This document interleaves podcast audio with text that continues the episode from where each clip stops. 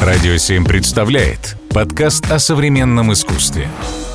Всех приветствую, вы слушаете арт-подкаст «Расскажи мне про искусство». С вами его ведущие Ирина Шалманова и Любовь Кондакова. Мы сооснователи агентства Make Sense Group, и это наш совместный проект с Радио 7 на Семи холмах. Всем добрый день. Сегодняшний выпуск называется «Бренды и искусство». У нас в студии искусствовед Полина Павлович. Полина, добрый день. Здравствуйте. Хотели бы уточнить, можно ли привить интерес к искусству? Если да, какие шаги вы предпринимаете в этом направлении? Мне кажется, что искусство априори так или иначе интересует любого человека, просто достаточно часто создается определенное отношение как к чему-то, к искусству, да, как к чему-то очень а, недоступному, высокому, находящемуся вне а, сферы наших каких-то постоянных интересов. Хотя, когда ты начинаешь хотя бы немножко изучать искусство, ты понимаешь, что оно повсюду, с нами, и практически все вещи, которые нас окружают, э, среда, в которой мы живем, и домашняя, и городская, это все так или иначе связано с искусством. Не знаю, если говорить про детей, то мне кажется, как и все в этой сфере, лучше всего проходит через э, собственный опыт, то есть на опыте взрослых учится ребенок. А если говорить о взрослых, то мне кажется, что в первую очередь нужно быть максимально открытым, и тогда тот или иной интерес появится, потому что но мне кажется, что мы все до какой-то степени чувствительные существа, и, соответственно, искусство не может быть нам не близко, потому что, естественно, это про а, те чувства, про те эмоции, которые мы все с вами переживаем. Мы этим, собственно, от всего остального живого на Земле и отличаемся. Ну и кроме того, например, то, чем занимаюсь я, как шутят мои коллеги, это популяризация искусства, и, собственно, популяризация искусства приводит к дополнительному интересу к нему, я читаю лекции, я веду блог, а, теперь уже на нескольких платформах. А, я, собственно, участвую в том числе в записях подкастов разных совершенно. Сейчас меня пригласили, возможно, обсудить написание книги об искусстве именно с точки зрения такого вот формата, опять же, популярного. Будем делать разные статьи. То есть все это так или иначе приводит к тому, что люди все больше знают об искусстве и, наверное, как-то ближе к себе Э, его и подпускают. Да, соответственно, в помощь мы также придумали этот проект э, подкастов «Расскажи мне про искусство». Как вы относитесь к коллаборациям брендов с художниками и почему, на ваш взгляд, бренды используют искусство? Ну, мне кажется, к этому невозможно относиться никак, кроме как позитивно и с интересом, собственно, вообще ко всему, что происходит и что э, становится каким-то новым, необычным. Всегда в первую очередь, по крайней мере, я лично отношусь с интересом, а не пытаюсь как-то заведомо с этим бороться. А, и мне кажется, что этот интерес, э, он на самом деле происходит откуда-то из глубины, и, на мой взгляд, он абсолютно понятный, потому что любой э, бренд, особенно если в нем есть определенная креативная составляющая, так или иначе связан с искусством, собственно, ну, как и вся наша жизнь. А, поэтому, да, отношение позитивное, и думаю, что причина этого просто в близости к искусству, в искусство к жизни. Поэтому почему бы и нет, э, мне кажется, это всегда может э, разнообразить, это всегда может принести э, какое-то новое настроение, новое ощущение и, собственно, сделать тот самый бренд богаче с абсолютно разных точек зрения. Тогда давайте вспомним какие-то яркие коллаборации, которые были у брендов э, с художниками. И особенно этим славится fashion-индустрия как у Reebok а была большая коллаборация с Покрас Лампасом, доктора Martens а с Жан-Мишелем Баския, а, Луи Виттона. Сейчас можно наблюдать огромную и самую яркую а, коллаборацию, которая проходит на улицах э, Парижа и Лондона. А, также есть э, очень большой проект, который делает э, Dior со своими культовыми сумками Lady Dior. И, конечно же, неповторимая Коко Шанель с не менее непревзойденным Дягилевым и его балетными постановками. Какие еще э, коллаборации в индустрии моды вы можете вспомнить и какие-то интересные факты, может быть, рассказать? Ну, на самом деле нужно понимать, что художники приходили в моду, и мода обращалась к художникам, в принципе, с глубокой древности относительно, например, да, того периода, который вы сейчас быстро обсудили. Потому что если мы говорим еще об эпохе Ренессанса, то, например, один из ведущих художников Северного Возрождения, Альбрехт Дюрер, как сам очень следил за своим внешним видом. Мы абсолютно точно знаем, исходя из его автопортретов и его текстов, что для него внешний вид был очень-очень важной точкой вот в его развитии, в его состоянии, в его пребывании в этом мире, а, так он э, занимался модой и как человек, который что-то придумывает. Это тоже мы знаем из его рисунков. Не менее ярок э, представитель, наоборот, итальянского возрождения Леонардо да Винчи. Он, конечно, был человеком абсолютно разных интересов и абсолютно разных возможностей, но мы абсолютно точно знаем, исходя из документов, это подтвержденная информация, это не домыслы, это не фантазии, что когда он работает при французском дворе, он э, занимается, собственно, это было и в Милане тоже, он занимается не только, например, тем, что придумывает праздники или разрабатывает технологию фейерверков или делает, не знаю, конные статуи. Он же не только художник, не только архитектор, он действительно худож... ну, мастер в широком смысле этого слова. И модой он тоже занимался. Мы знаем, что он придумывал придворные костюмы, мы знаем, что он придумывал определенные образы для каких-то ярких празднований. Так что вот, пожалуйста, еще эпоха Возрождения, конец 15-го, начало 16 века, все уже это есть. То есть получается уже половину тысячи лет мы существуем в неких коллаборациях. Конечно, ярче всего а, мы их можем видеть уже э, гораздо позже, в конце 19-го, начале 20 веков. А, итак, мы знаем, что, например, э, я думаю, всем прекрасно знакомый, как минимум по картине «Поцелуй» Густав Климт, один из э, лидеров Венского сецессиона, того, что мы с вами называем в России модерном, то, что во Франции называется арнуво, вот этого нового стиля, который в том числе очень активно продвигал образ. И очень э, работал много с образом так называемой фам фаталь, то есть такой вот роковой женщины.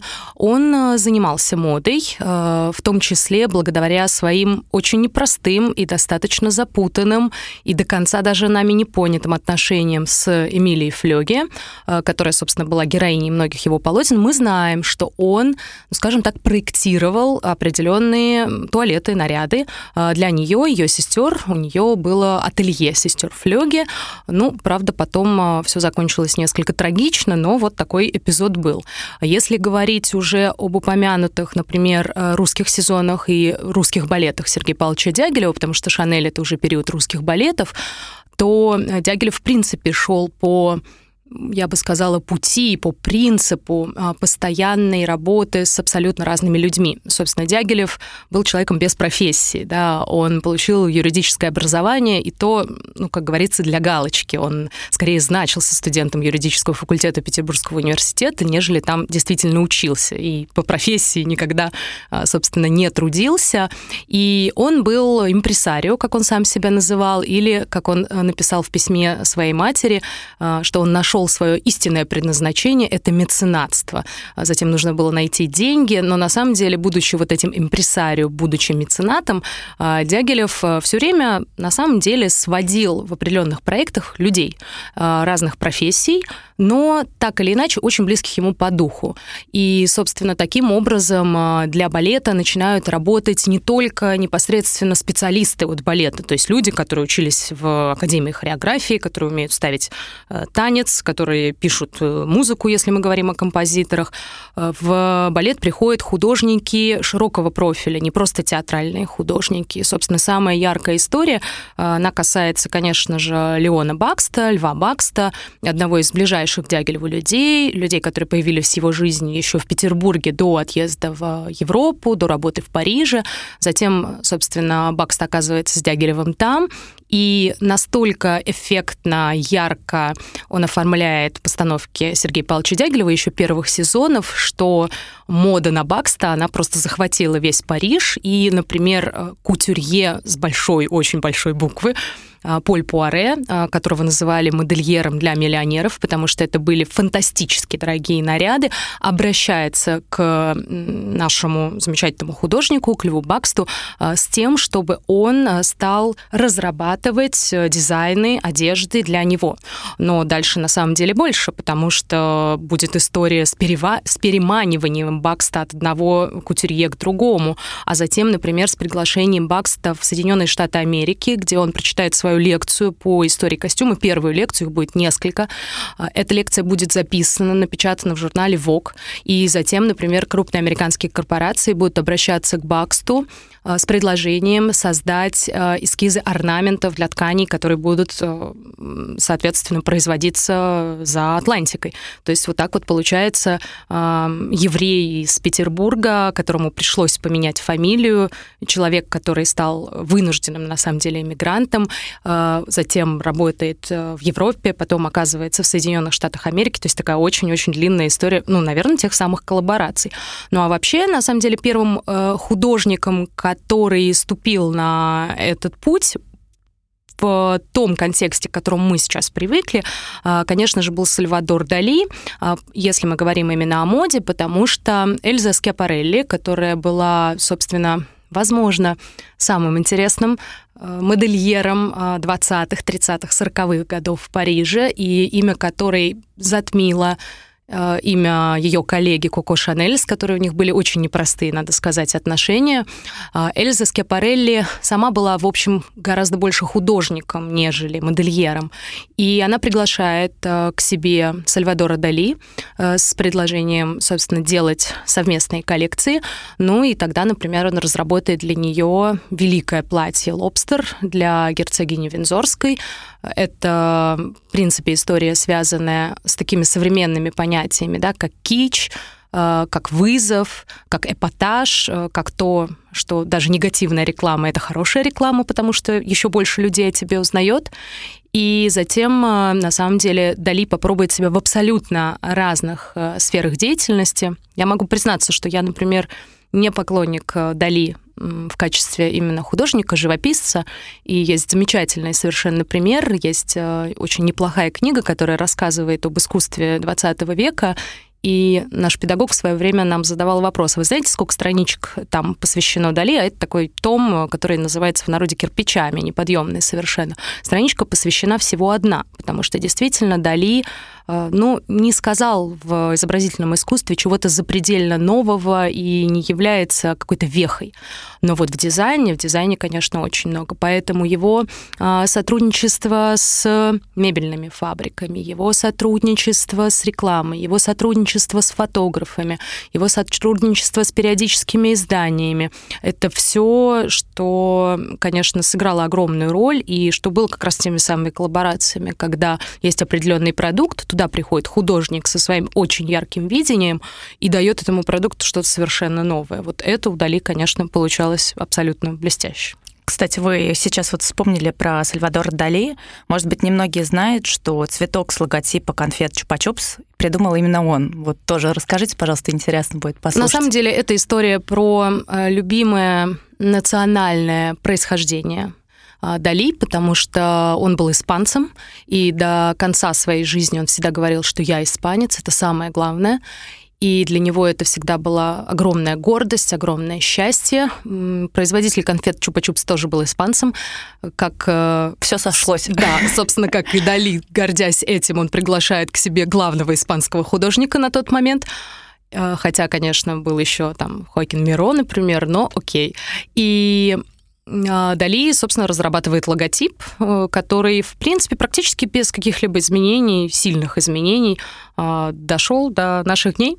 А, так что, да, он абсолютно, как минимум, не гнушался такими заказами человек подвижный был очень. На самом деле многие коллаборации, они идут, можно сказать, для нас из детства, юности, вот как, например, Чупа-Чупс. А какие еще коллаборации родом из детства? Ну, если применительно прямо к детской тематике и к тому, с чем мы соприкасаемся все время, то это, например, знаменитые конфетки а, с мишками, а точнее с картиной утро в сосновом бару, и все всегда говорят, о, Шишкин на конфетах, а на самом деле все гораздо интереснее, потому что а, Шишкин был замечательным совершенно живописцем, блестящим мастером такого реалистического пейзажа. И действительно, «Утро в сосновом бару» один из его шедевров, который находится в Третьяковской галерее. Но а, Мишки, сами Мишки, сами герои, само название конфет — это не Шишкин, это художник Савицкий, который по его просьбе, собственно, изобразил, а, будучи художником-анималистом, этих самых замечательных персонажей картины.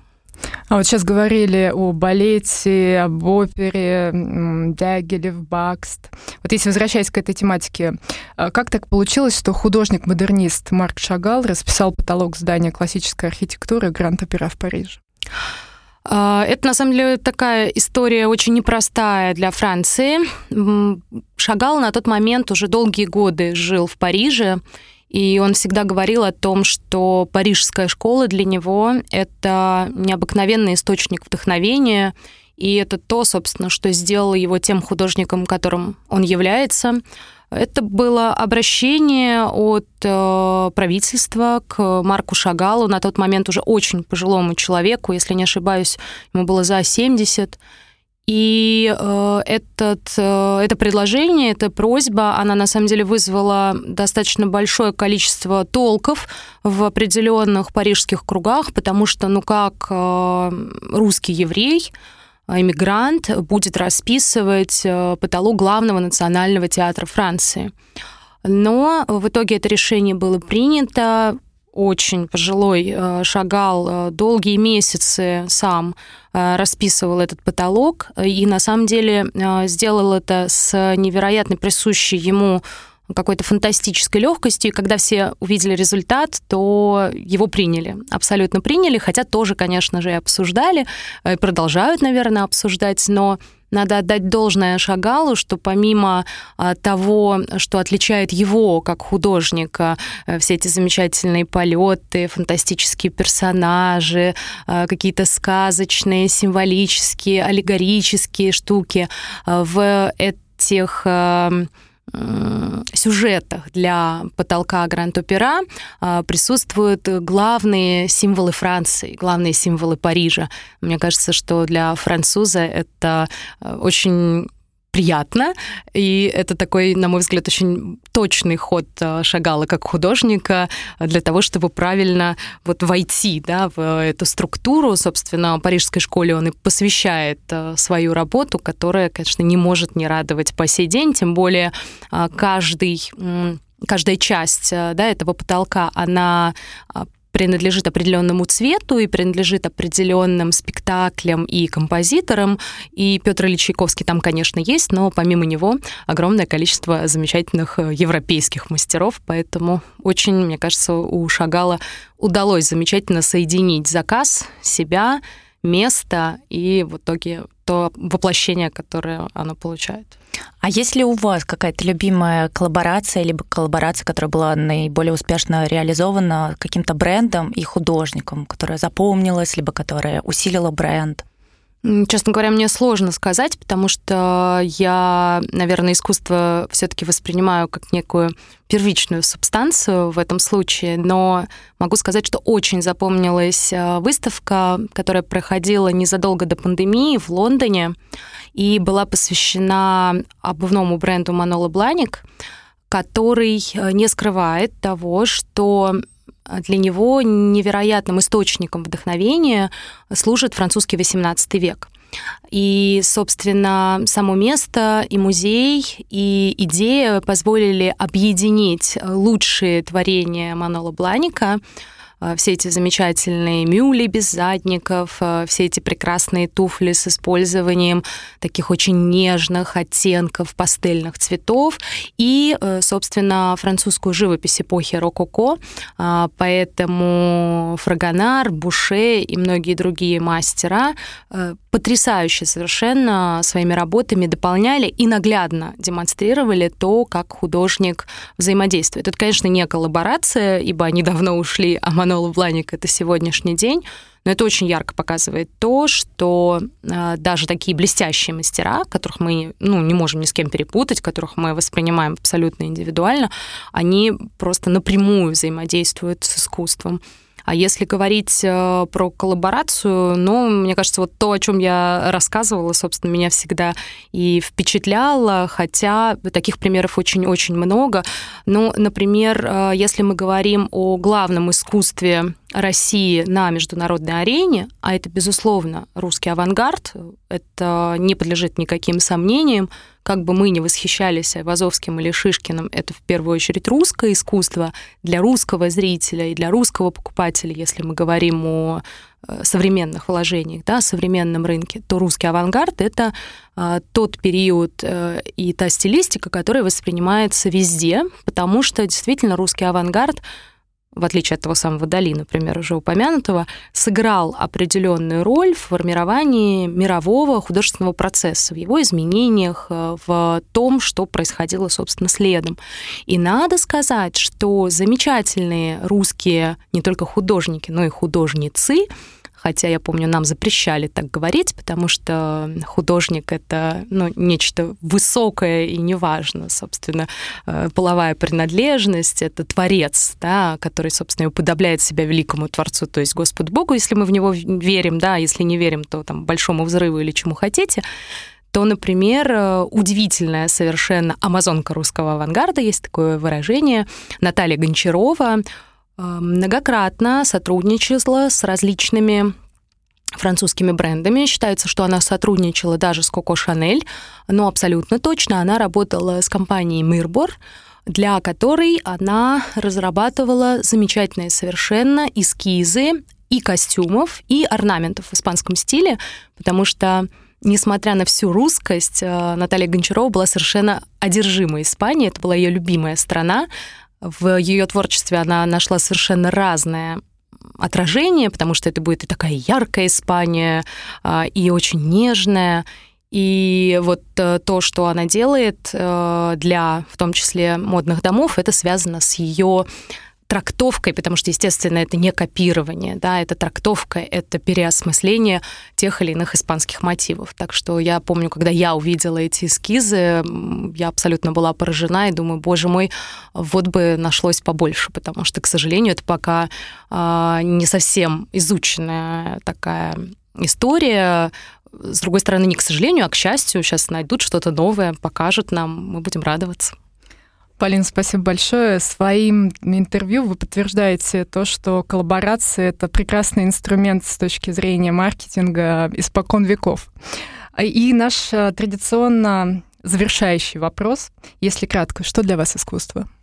Для меня искусство — это в первую очередь то, что у меня вызывает огромный интерес, потому что я в последнее время поняла, что мое самое любимое состояние это состояние интереса к чему-либо. Очень не хочется останавливаться, очень не хочется скучать, и искусство в этом плане абсолютно безгранично. Кроме того, я верю, что искусство — это всегда источник невероятного вдохновения, просто вдохновения. Это способ отдыха, в моем случае, например, идеально работающий. Главное идти не на громкую выставку, где много людей, а в постоянную экспозицию. Я очень хорошо помню, что когда после пандемии открылись музеи, я пошла в Пушкинский, дошла до зала, тогда еще не переделанного зала с Рембрандтом и долго там сидела. Мне было очень хорошо. С меня как-то была сброшена а, вся вот эта вот неприятная дымка и мгла пандемийных месяцев. Поэтому, мне кажется, это, да, такой способ, э, не знаю, лечения души. Ну и кроме того, мне кажется, что искусство воспитывает, настоящее искусство, оно воспитывает в людях, э, как говорит моя мама, хорошее, доброе, вечное, то есть а, определенные категории, которые ну, незыблемы. Искусство априори очень человечно, искусство априори разговаривает на а, языке, который не разделяет людей, а который их только объединяет. Поэтому, мне кажется, искусство действительно способно на очень-очень многое, и всегда это так или иначе красота и гармония. А гармония — это то, чего нам так сильно не хватает, мне кажется. Это точно. Благодарим вас за интервью. Приходите, пожалуйста, и следите за лекциями Полины Павлович. Подписывайтесь на инстаграм-аккаунт «Расскажи мне про искусство» про арткаст. Спасибо и всем до встречи. Спасибо большое. Спасибо. Радио 7 представляет подкаст о современном искусстве.